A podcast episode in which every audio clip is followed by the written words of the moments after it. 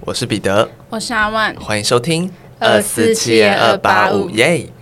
睽违一个月了，对，其实我们大概将近一个月没有录音了吧？没错，因为我们上次录音一次录了五集，然后我们就是各自去过各自的人生了。对，然后最近比较真的是比较忙，对，对不知道哎，平日的行程没有很多，但是一到假日就是会有一点事情，嗯哼，对。我觉得这可能也是上班族的那个心情写照吧，oh. 就是平日就只想回家耍废，所以假日一定要塞得很满，就是假日就比较挪不出时间来录音。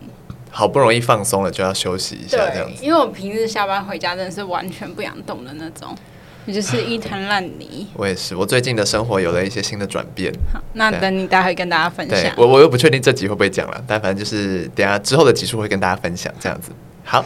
那就是我今天要分享的是，我发现我最近过了从简的生活。从简哪方面？其实是很多方面，就是各方各面都开始重建。嗯哼，有点返璞归真，不知道是不是这样用？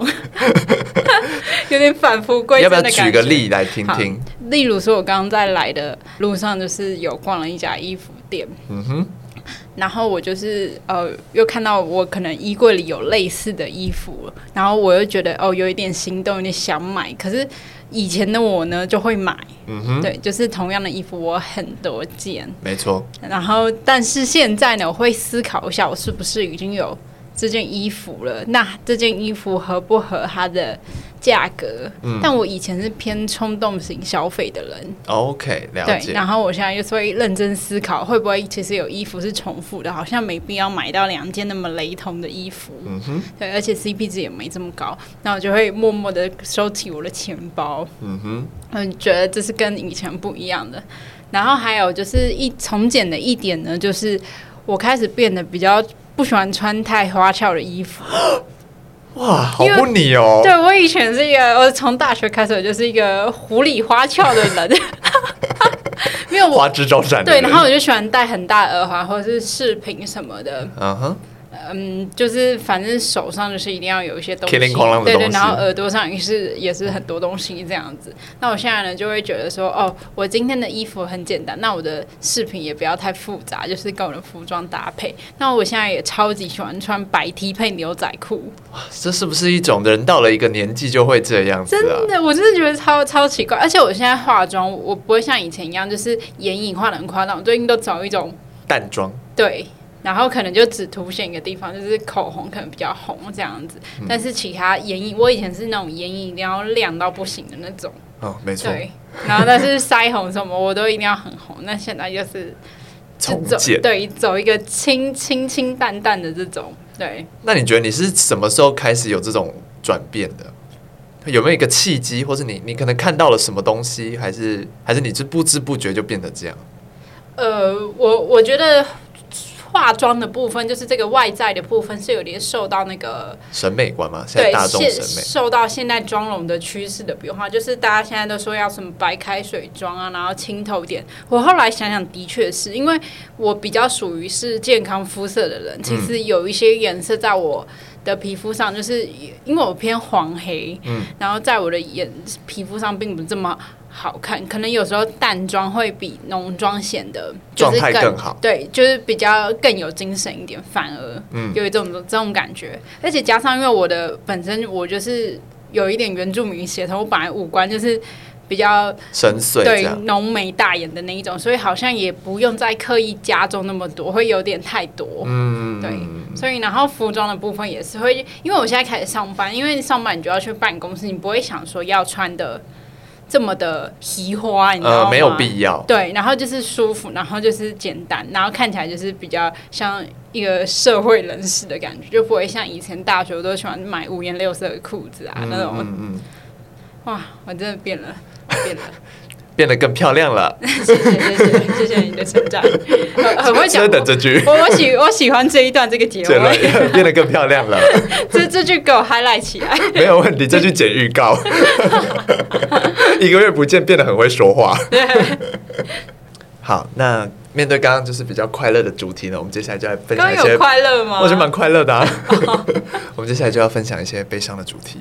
好，就是我接下来跟大家分享的呃事情呢，就是大概在上次录音，我已经忘记是几号了，反正就是上次录音到今天为止，嗯、我大概应该是过了近几年人生最低潮的一段时光。有这么有这么悲伤？嗯，而且这次不同以往的感觉是一种。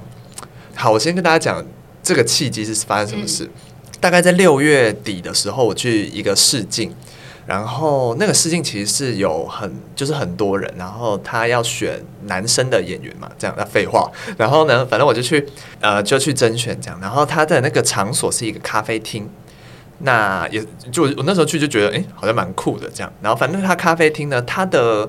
诶，通常一般来说，试镜的地方跟等待的休息区，照理说会是不同的地方，这样子可能会比如说分成两间这样。但因为他租在一个咖啡厅里面嘛，所以呢，他就是没有隔开，他就是休息区跟你呃试镜的地方是在一起的，等于就没有一个明确的隔间啊。对，等于就是你在试镜的内容，其实旁边如果有其他人在等，他们都听得到。好，反正我就去试镜了，这样。然后呢？是是是是嘛，然后就轮到我，然后就去演演演他的，他有一些主题就是要我演的东西。演完之后呢，我就看到他就是有点面色凝重的看着我，那个人是导演这样，然后他就看着我，然后他就讲我的名字嘛，他就说彼得，你知道你的左右两边的脸大小差很多吗？然后这时候我心里就有一种，就是一根很粗很粗的箭这样射进我心里，我心里就想说我知道啊，然后那时候其实那一秒就有点有点。想哭的感觉，但是但是那个感觉就是我跟大家讲，就是我其实一直以来都有蛮严重的容貌焦虑，然后在我想做的就是比如说演戏嘛，这这个行业，这这个外表这件事情又格外的重要，嗯、对。然后他他就这样跟我讲，然后呢，接下来他们就是全部都在讨论我长得怎么样，就也完全没有讨论说可能刚表演的怎么样之类的。对，然后这时候他们的这个讨论是窃窃私语还是，是？不是不是不是，就直接这样跟我对谈哦的概念。然后比如说，就是他旁边还做了一个什么，呃，可能是比较注重外表的一个职位这样。然后他全程就是用一种“哎，你怎么那么可怜”的一个表情，这样全程这样看着我。然后他旁，然后他们就是旁边还想还会说，比如说，嗯。就是他会说跟我分享，因为他们是业界的剧组这样，然后他们就会跟我分享说，哦，其实有一些女明星啊，也有一些大小脸的问题，他们会去整骨啊，还什么之类，就是感觉是在帮我想办法的这种感觉。然后前面就聊了大概一大串，就说哇，你你这你这个情况就是你大小脸很严重，差很多的话，其实你之后试镜会很会很辛苦，会很吃亏这样。然后旁边这时候就再跳出来一个，就是就是有点想要就是挽回这个局面，他就说。虽然刚刚讲了那么多，但我还是觉得你要喜欢你自己的样子啊。那我心里想说，讲了那么多，最后再跟我说，最后还是装好人一下，我就想说，你就只是在圆那个前面讲的那些真心话。对对对对对。然后，反正这个事情就就结束了。这过程大概十五二十分钟左右。然后呢，我回家的路上就觉得，我是不是我是不是真的不适合走这条路？然后我甚至回家的路上一直在查要去哪里整形，诶，的这种这个迫切的一种。想法这样子，我我一开始觉得没有怎么样，因为其实其实就是怎么讲，你的外表就是有人喜欢，有人不喜欢这样。我其实没有想到这件事情会会这么往我心里去。大概接下来的大概一个月吧，又刚好就是基基本上，因为之前都是拍学生制片居多，那因为现在放暑假，所以其实没有什么学生在拍片，那多半都是业界的广告或是什么戏剧之类。偏偏我这个人就是长得没有一个广告脸，就是。比较不是广告主会喜欢的那种长相，这样子，所以我等于我又接不到任何工作，然后，所以这整个应该说整个七月，我都很心情都很 down，很 down，很 down。你就会开始觉得说，你接不到工作，是不是因为你的长相？对你的脸脸容貌的问题？对对对对对，就是这件事情，我一直都我一直都知道有这个问题，可是这个问题就是我没有办法改善的问题。我觉得要不要我们换一个方向思考？我们把它想成就是呃，老天给你的机遇，让你去改善这个问题。搞不好你你呃，就是改善了这个问题，就是例如他说的整骨什么的。对啊，对啊，对啊。你去做了这个改变，会不会其实它是一个转机？对我，我心里是想的。我其实知道，就是可能比如说有一些，比如说正恶或者什么之类这种。嗯、可是这个在现阶段对我来说是比较没有办法负担的。对，那可能就会是一个比较远的一个目标，或是。呃，方法这样，那对于目前的我，就会产生一种我知道我可能需要改变些什么，可是我没有办法改变的那种无力感。那个无力感几乎整个七月每天都笼罩在我的我的头顶，这样就有一片乌云这样。毕竟容貌是真的给人的第一印象，当然也是我们自己本身可能最在意的东西。对，就是即便就是身边所有人都跟我说没有，这根本看不出来什么之类，就是其实你没有讲，我我没有特别发现。对，其实每一个人都这样跟我讲。可是可能业界的人他们有镜头的需求又不一样。对对对对对，我就会觉得是不是这样讲很不对？可是我会觉得是不是大家都只是在说。呃，比较好听的话，就是安慰。对，大家其实心里都知道，就是都觉得你可能你其实就是歪歪，但就是安慰你，就讲一个没有啦，没有啦，什么这种感觉。我那时候的心里就会这样想。对，然后但现在这一阵子，我就是也可能是因为那阵子找不到工作，然后咖啡厅的排班又比较少，我就每天都很闲。然后我很闲就会很焦虑，然后然后基本上每天晚上我都是边哭边入睡这样。但但我觉得，嗯，不是说要讲什么安慰的话，我是觉得说。嗯搞不好也可以，就是这件事，既然你那么在意的话，也可以以此，就是像刚刚讲的去改变。搞不好，我觉得这是老天爷给你的一个，就是对啊。我我现在我现在都是觉得这是老天爷给我的一个打击，然后要看你会不会克服这个难关。因为我觉得这并不是一个不能解决的问题，对啊，对啊，它反而是一个可以被解决的问题。对对对，就是可能我就是要，他可能就必须要是一步一步的解决这样子。对，反正就是最近我已经觉得。好一些了，我觉得还有另外一个原因，就是因为之前有合作过很多演员嘛，然后会追踪一些彼此的社群。当我每次看到他们在社群上面都接到工作的时候，我心里的那个你知道那个焦虑感就会更重。然后我都告诉自己说，你就不要看。但我就是没办法，我就是一点开，然后我的本来本来心情会回到比如说八十分，然后只要我一看到一个朋友他要接到工作了，可是那其实就是他的机会，他对他来说很棒，可是。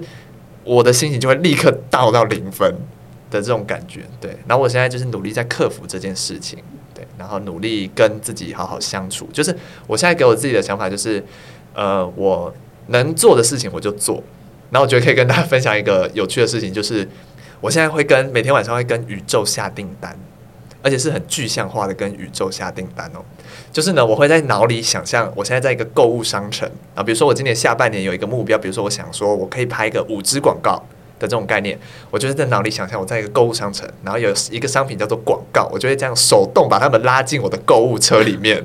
我躺着，然后我就会在天花板这样拉进购物车里面，然后就按购物车，然后打开不是会有那几个广告吗？然后就按全选结账，然后结账完之后不是要填收件地址，我就会在心里默念我是谁，我的电话多少，我家住哪里，然后全部都打勾之后呢，我就会按送出，这样就是我的每天晚上跟宇宙下订单的行程。我我也要尝试一下，我目前试到第三天。我我想要我想要中发票，对，因为人家都说你要相信这件事情才有可能成真，所以我。现在就是很具象化的，每天跟宇宙下订单，我都觉得我是不是疯了？但就觉得，但还蛮有趣，这不是蛮有趣的？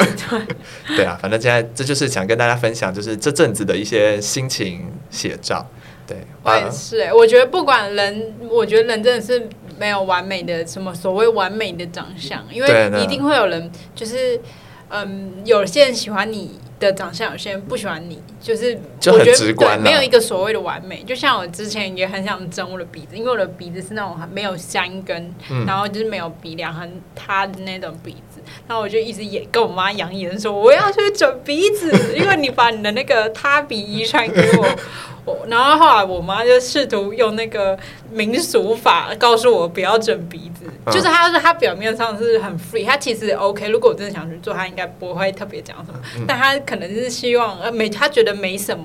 嗯，没有这个必要。对，他就觉得，他就一直用民俗疗法，他就说：“你这个鼻子是有钱的鼻子，招财。你这个鼻子漏很多，我越听越觉得不爽。什么漏很漏鼻，我不要嘞。有钱又怎样？对呀、啊，我需要好看的鼻子，不是有肉的鼻子。鼻子但后来也是算，就觉得可能我的目前鼻子配我这张脸最是 OK 的啦。对啊，反正就是。给就是也目前也在为各方事情焦虑，或是不管是容貌、工作，巴拉巴拉焦虑的人，不用担心，不孤单，还有其他人也在很焦虑，我们一起加油。人多少一定会有烦恼啦，就像对啊，我觉得 大家有烦恼就来听我们直接来一些比赛这样子啊，对，收听我们节目，立刻立刻夜配我们节目。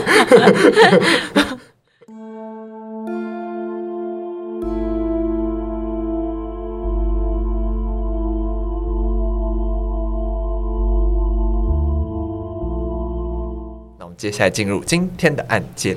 那今天呢，要跟大家分享一起韩国的悬案。那案件呢，其实距今已经发生二十年了，但是呢，仍未找到凶手，而且可以说是完全没有嫌疑人。那这整起案件呢，在韩国也非常有名。那最离奇的部分呢，就是被害人的遗体被发现的时候，手跟脚的指甲上呢，都被涂上了红色的指甲油。那今天要讲的呢，就是韩国红色指甲油杀人案。那时间推回到二零零三年的十一月五号，有一名十五岁的国中少女失踪了。那这名少女呢，她叫做严炫雅。那炫雅一家人呢，其实就住在京畿道的抱川市。那炫雅的父亲是一名军人，家教也比较严格。那在泫雅失踪当天的早上呢，其实母亲就交代泫雅要早点回家。那之后呢，泫雅就点头表示答应，就说知道了，然后就出门上学了。但是当天晚上呢，一直到六点，母亲都没有等到泫雅回家。那这时候呢，母亲就有点紧张，她就打给泫雅，那就问泫雅说：“哎，你在哪里？什么时候回来？”这样。那泫雅呢，就接起手机后，他就表示自己会立刻回家。所以呢，其实当天炫雅呢，她下课之后是没有立刻回家的，她去了朋友家玩。那一直到接了母亲的电话后呢，才准备回家。那其实呢，这个朋友家离炫雅家路途并不远，大概五分钟的距离就可以到家了。炫雅呢，就在电话中提到她自己要抄小路回家，因为这样是最快的，她马上就会到家。那到了晚上九点呢，炫雅都没有回家。那母亲呢，就在等待的过程中，有多次打给炫雅的手机，但炫雅的手机都完全没有人回应，就是无人接听的状态。那这时候心急如焚的母亲呢，就决定报警。那警方呢，其实一开始是往离家出走的方向去调查的，因为他们觉得可能炫雅去朋友家玩玩的，就是有点太开心了，可能不想回家这样。但是呢，其实同行的朋友也说，哦，泫雅的确是走小路。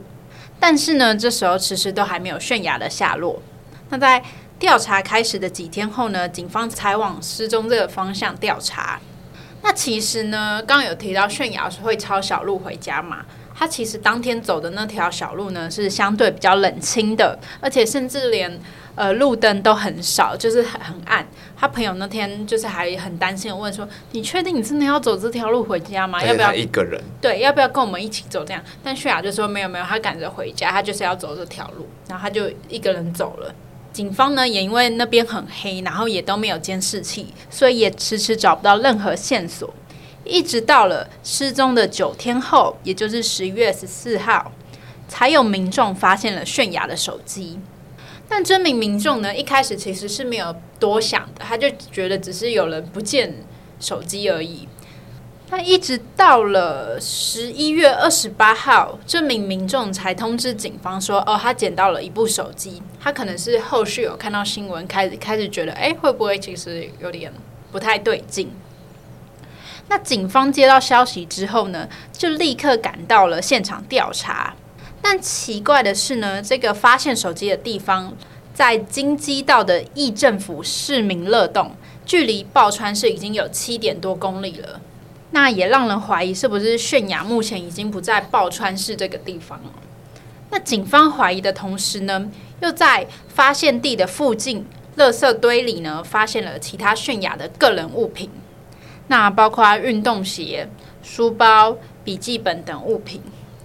那虽然这些证物已经被确认是泫雅的没错，但是呢，笔记本的上面的姓名栏却被人刻意撕掉了，就让人怀疑是不是有人想刻意隐藏泫雅的身份。那随着这些证物的发现呢，让泫雅的失踪变得更加令人不安。因为就算今天炫雅要离家出走，他也不会光着脚直接踩在地板马路上吧？嗯、所以这其实是有点吊诡的。那时间一直是到了隔年的二月八日，这时候呢，距离泫雅失踪已经将近一百天了。那这天早上九点呢，在抱川市的一个排水管道里，就发现了一具女性的遗体。那这个具遗体呢，她全身赤裸。已经有点面目全非的样子了，那警方呢，这时候就接到了消息，那就立刻赶到现场调查。那在经过 DNA 的比对，还有家属的指认之后呢，就确认这具遗体就是失踪多时的泫雅。那发现遗体的地方呢，其实距离泫雅手机被找到的地方大约是两公里，距离泫雅家呢则有六公里，所以泫雅很有可能是被人搬到这个现场的。那此时呢，其实警方的当务之急就是对现场以及泫雅的遗体进行调查。那其实遗体被发现的时候呢，就呈现了不自然的卷曲状，上半身已经明显的腐烂，可以推断已经死亡一段时间了。但是呢，下半身却异常的完整，而且并未找到其他的外伤。那会有人说下半身比较完整，是因为当时是冬天，那排水管道呢其实是有孔的，所以会有风吹过来，所以呃会成为一个天然的冷气。哦，那其实呢，整起案件的关键呢，就是泫雅遗体的指甲，因为泫雅的手和脚指甲都被人涂上了红色的指甲油，而且是鲜红色，就是要让人嗯刻意凸显她指甲的感觉。而且呢，这个指甲不只有被涂的痕迹，还有被修剪的痕迹。哦，就是很有可能是被其他人修剪过，然后再涂上指甲油的。那涂的方式呢，其实也很随意，不会像我们女生一般擦指甲油，呃，很细，不要涂出去这样。呃，涂的人呢，就是直接啪啪啪啪，直接横着涂，然后把把它涂都都涂到肉上面了。哦，那因此呢，警方判断这应该不是泫雅自己涂的。而且呢，其实一开始警方的办案方向也遭到指甲上的红色指甲油误导，因为他们在发现遗体的时候呢，认为被害者应该是成年女性，因为可能成年女性才会擦这么亮丽的颜色。一直到比对 DNA 之后呢，才发现是泫雅被害，而且红色指甲油也被怀疑是凶手涂上的，因为。泫雅当天出门的时候呢，并未擦上指甲油，而且学校校规其实也比较严格，因为当年其实是比较早期，民风比较淳朴，所以呢，泫雅不太可能会跟朋友一起擦指甲油，就是在朋友家玩啊，一起擦，这是不太可能的。还擦一个大红色。对，呃，对，而且甚至是红色这么明显的颜色。那整起案件呢，其实在这时候已经往谋杀案去调查了。警方初步怀疑凶手可能是为了劫色而行凶，但是呢，经过检验之后，其实警方是没有在泫雅的遗体上找到精液的反应的，而且泫雅的校服跟内衣都没有被找到，很有可能是被凶手带走了。那其实呢，光是这一点就让警方判断凶手可能有性功能障碍。他没办法，就是有正常的生理功能，嗯，所以他又后来又把衣物带走，然后当成是一个纪念品、战利品的概念。那因为上半身刚有提到已经是腐烂的状态了，所以警方呢也不能确定泫雅的死因，因为刚好提到下半身是呃完好的，所以很有可能致命伤是在他的上半身。对，那其实呢，只有简单调查到泫雅的头部上有被撞击的痕迹。同时呢，也怀疑排水管道并不是被杀害的第一现场，而是后来的弃尸地点。那在排水管附近呢，其实也发现了其他证物。那第一个呢，是二十九寸的 LG 电视纸箱，这个纸箱呢，刚好可以用来装泫雅的遗体，而且也可以用来挡住排水管道的出口，防止遗体被人家发现。那警方呢，就针对这个证据，就是大力的调查。他循线就找到了负责运送电视的送货员。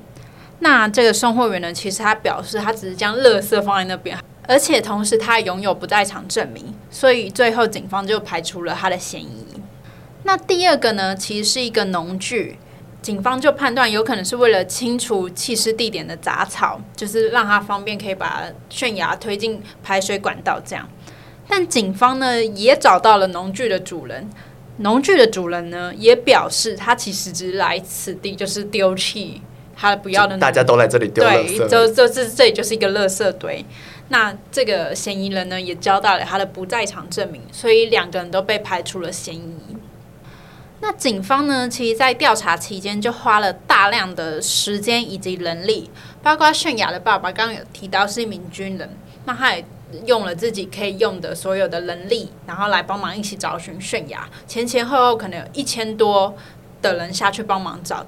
那警方呢，就针对最关键的红色指甲油去调查。花了大量的时间呢，去搜索市面上六十多种的指甲油品牌，以及比对其中的化学成分，但是呢，没有一个是符合的。呵就是这些指甲都不是来自韩国的指甲油。哇！那韩国一个节目叫做《想知道真相》呢，他们也有对此案件进行调查。那有访问当时一间在泫雅家附近的化妆品店的店员。那他就回忆到，案发前一天，其实有一名男性，他就拿了两罐指甲油，问这名店员说，哪一个颜色比较鲜艳？那那名男人呢，很有可能是与案件有关的，但是呢，因为事情经过了呃很久了，就是已经没办法回忆到那名男子其他的细节。对，那很有可能他也只是单纯来买指甲油的。嗯，所以这条线索呢，又不了了之了。那除此之外呢，节目呢也有问到一名 A 女子，她就在案发当年呢有曾经来过报川市这个地方。那当时呢，其实这名 A 女子被一辆白色的车尾随，随后车上的男子就威胁这名 A 女子说上车。然后 A 女子上车之后呢，男子就询问了 A 女子的年龄以及住址，就说要送她回家。但经过了 A 女的家之后呢，也没有停车，反而就是继续前进。这时候 A 女就很紧张嘛，很怕自己遭到不测，她就扬言就说她要跳车这样，而且她就已经准备要开车门就跳出去。嗯，然后后来那个男子呢，就是有些慌张，他随后就是放 A 女就是下车，然后后来也没有再追上来了。那因为事发多年呢，其实 A 女一直都很害怕，就是凶手会再找到自己，因为她知道她家的住址。嗯。所以他就一直不敢向警方通报这件事情，所以呢，他一时之间就无法记起细节。那节目组呢，就透过催眠来帮助 A 女回忆当年的细节。那 A 女呢，事后就想起男子的指甲上似乎擦了透明的指甲油。哦，而且警方呢，就是呃之后也有在巡线，就是调查有没有类似的男子。可是这条线索至今仍然是。不了了之，对，没有结果的，对，但很有可能这名凶手就与泫雅有关，也不一定。嗯，那此案最可惜呢，就是因为线索实在太少了，而且案发已经过了二十年，都很难再去回溯那些案件的细节以及更多的证据。嗯，但是到现在，其实韩国人民还是很想知道这起案件的真相到底为何。嗯。呃，案件到这边就告一段落了。那节目最后呢，我们就来推敲一下凶手的可能性以及凶手的特征。嗯，那第一个呢，就是刚刚提到凶手可能患有性功能障碍。那泫雅的衣物呢，也被当成凶手泄欲的工具。那其实呢，警方有循线，就是循着这条线去找，就是一些曾经有过呃性侵前科啊，就是性骚前科的。的一些人，对一些嫌疑人这样子，但是呢，最后也是没有符符合的人选。嗯，第二点呢，是凶手可能具有地缘关系，因为泫雅当天走的其实是可能是当地人才知道的小巷，一般人外地人可能不知道。嗯，那如果不是当地人，一定不会经过嘛，可能是埋伏在那边等落单的女性，所以很有可能就是当地或住附近的居民，不然就是他有特地侦查过地点的。那如此一来呢，其实就跟 A 女当天的情况有点吻合，所以很有可能两人是同一个人。人对。那在第三点呢，其实是凶手对于通讯产品是相对比较了解的，因为当时泫雅的手机不只是被关机而已，就连电池都被拔掉。因为这样做的话，其实电信公司它就搜寻不到你手机的定位，嗯，因为你即使是关机，你的那个发送地还是找得到。所以呢，凶手可能就是。对于通讯方面或是资讯方面，三 C 产品是蛮比较了解，而且我觉得年龄层应该是偏年轻的。对，第四点呢，其实是凶手的心思比较缜密，因为他不仅把泫雅笔记本上的名字撕除，而且也修剪了指甲与涂上指甲油。那很有可能呢，其实是指甲里面带有凶手的 DNA 成分，因为如果泫雅有挣扎，可能有抓皮，会有皮屑藏在那个指甲里。那凶手可能是为了不让泫雅的身份被发现，以及让自己能够不被抓到，才做的这些事情。那其实以上呢，就是我们推断推论，就是凶手的特征。但是目前目前还没有一个明确的人，就是嫌疑人。嗯嗯。刚开始听的时候，我想说他会不会是对指甲有某种迷恋或什么？我觉得有一点呢，而且我觉得他有一点就是在性方面可能真的是有一点问题，这样对，或者是他有一些没有办法满足的欲望。嗯，他对女性有一些渴望，我觉得，嗯，而且可能是对女性某些部位有一些渴望，这样子。哎，这个这个，我现在想到的事情跟案件无关，但是是发生在昨天。嗯，就是我昨天。跟我妹在路上就是散步的时候呢，我们就在前面巷口看到一个穿着黑丝袜的女生从我们前面经过，然后她后面有一个北北，然后手机就这样放在胸前，然后很明显就是在拍她，而且她是一直跟在她后面。然后这时候我跟我妹就做了一件事，我们两个人就走到他们两个人中间，挡住她。对，你们很、你们很、你们很善良。对，可是。挡住一下之后，就觉得好像有点怪怪，因为我们不确定他是不是，还是他们其实是在拍摄或什么之类。然后我们就想说，万一这样真的打到他，可能会，嗯、呃，会破坏到他的什么作品什么之类。有保护到那个女生。对，我们，然后所以我们就先走掉，然后我们跟在那个北北后面，然后我妹就在那个后面一直咳咳咳咳的一直咳，这样。然后后来北北就是有种。装没事的，然后偶尔回头一下这样子。后来他们就在一个路口分开了，这样。然后我们就跟换我们跟着那个女生，就是看那个北北，我们跟上来这样。哇！我觉得我们昨天做了一个善事。那但我有被拍过哎。你是自己发现的？我朋友跟我讲的，就是我跟我朋友一起走在路上，然后去吃饭，然后那个北北就拿着手机对我们狂拍哎。你说很明显的？很明显啊，而且是正脸的那种，就是一直拍。因为我跟我朋友那那时候也是夏天，可能就穿比较露，稍微比较少的衣服这样子，嗯、比较露一点，露一点对。然后那北北就直接拿手机那样拍拍拍拍，可是他离我们很远，但他就正脸一直拍拍拍拍拍。然后我朋友就说还拍我们呢、欸，嗯、他就说，但是因为也想着不要硬碰硬，就想说算了算了。嗯、对啊。就觉得好了，要外插一个这个话题。对啦，就是真就是要保护自己了。对，那么我最后想问一这个问题，可能只有你来回答。嗯，因为我想问，假设这个凶手今天要搬运一个呃中学二年级的女学生的话，嗯、他的力气需要很大吗？如果是瘦弱的男生搬得了吗？要看女生的体型怎么样。假设是四十五到五十五公斤之间，我不知道泫雅体重，但我猜测啦，大方向是这样子。假设假设不使用任何工具搬运的话，其实我觉得男生可能有个六十公斤，应该就搬得动，就可以了，就搬得动，对啊。因为我觉得其实只是蛮费力的一件事。假设他开车，然后搬搬搬，把车停在外面，然后搬搬搬搬搬，然后再把它推进排水管道。我我在想这件事是一个很费力的事吗？但是但是因为他要推进排水管道这件事情，我觉得可能没有像纯搬运来说这么的容易。而且他有一个卷曲状，不知道是凶手刻意为之，对，是凶手外力造成的，还是生前就就是。啊，他的死亡时的状态就是可能已经僵硬了的这种感觉，就是我比较想知道的。嗯，刚刚你说这个问题就我可以回答，讲的好像我杀过人一样。不是不是，这个问题因为你是男人，我 我没办法，我一定没办法搬啊。对吧？我觉得男生是 OK 啦，而且如果再借用一些外力工具的话，应该搬运上是没有什么问题，只是要推进排水管里面，可能就需要一个巧劲或是一个什么方式之类的。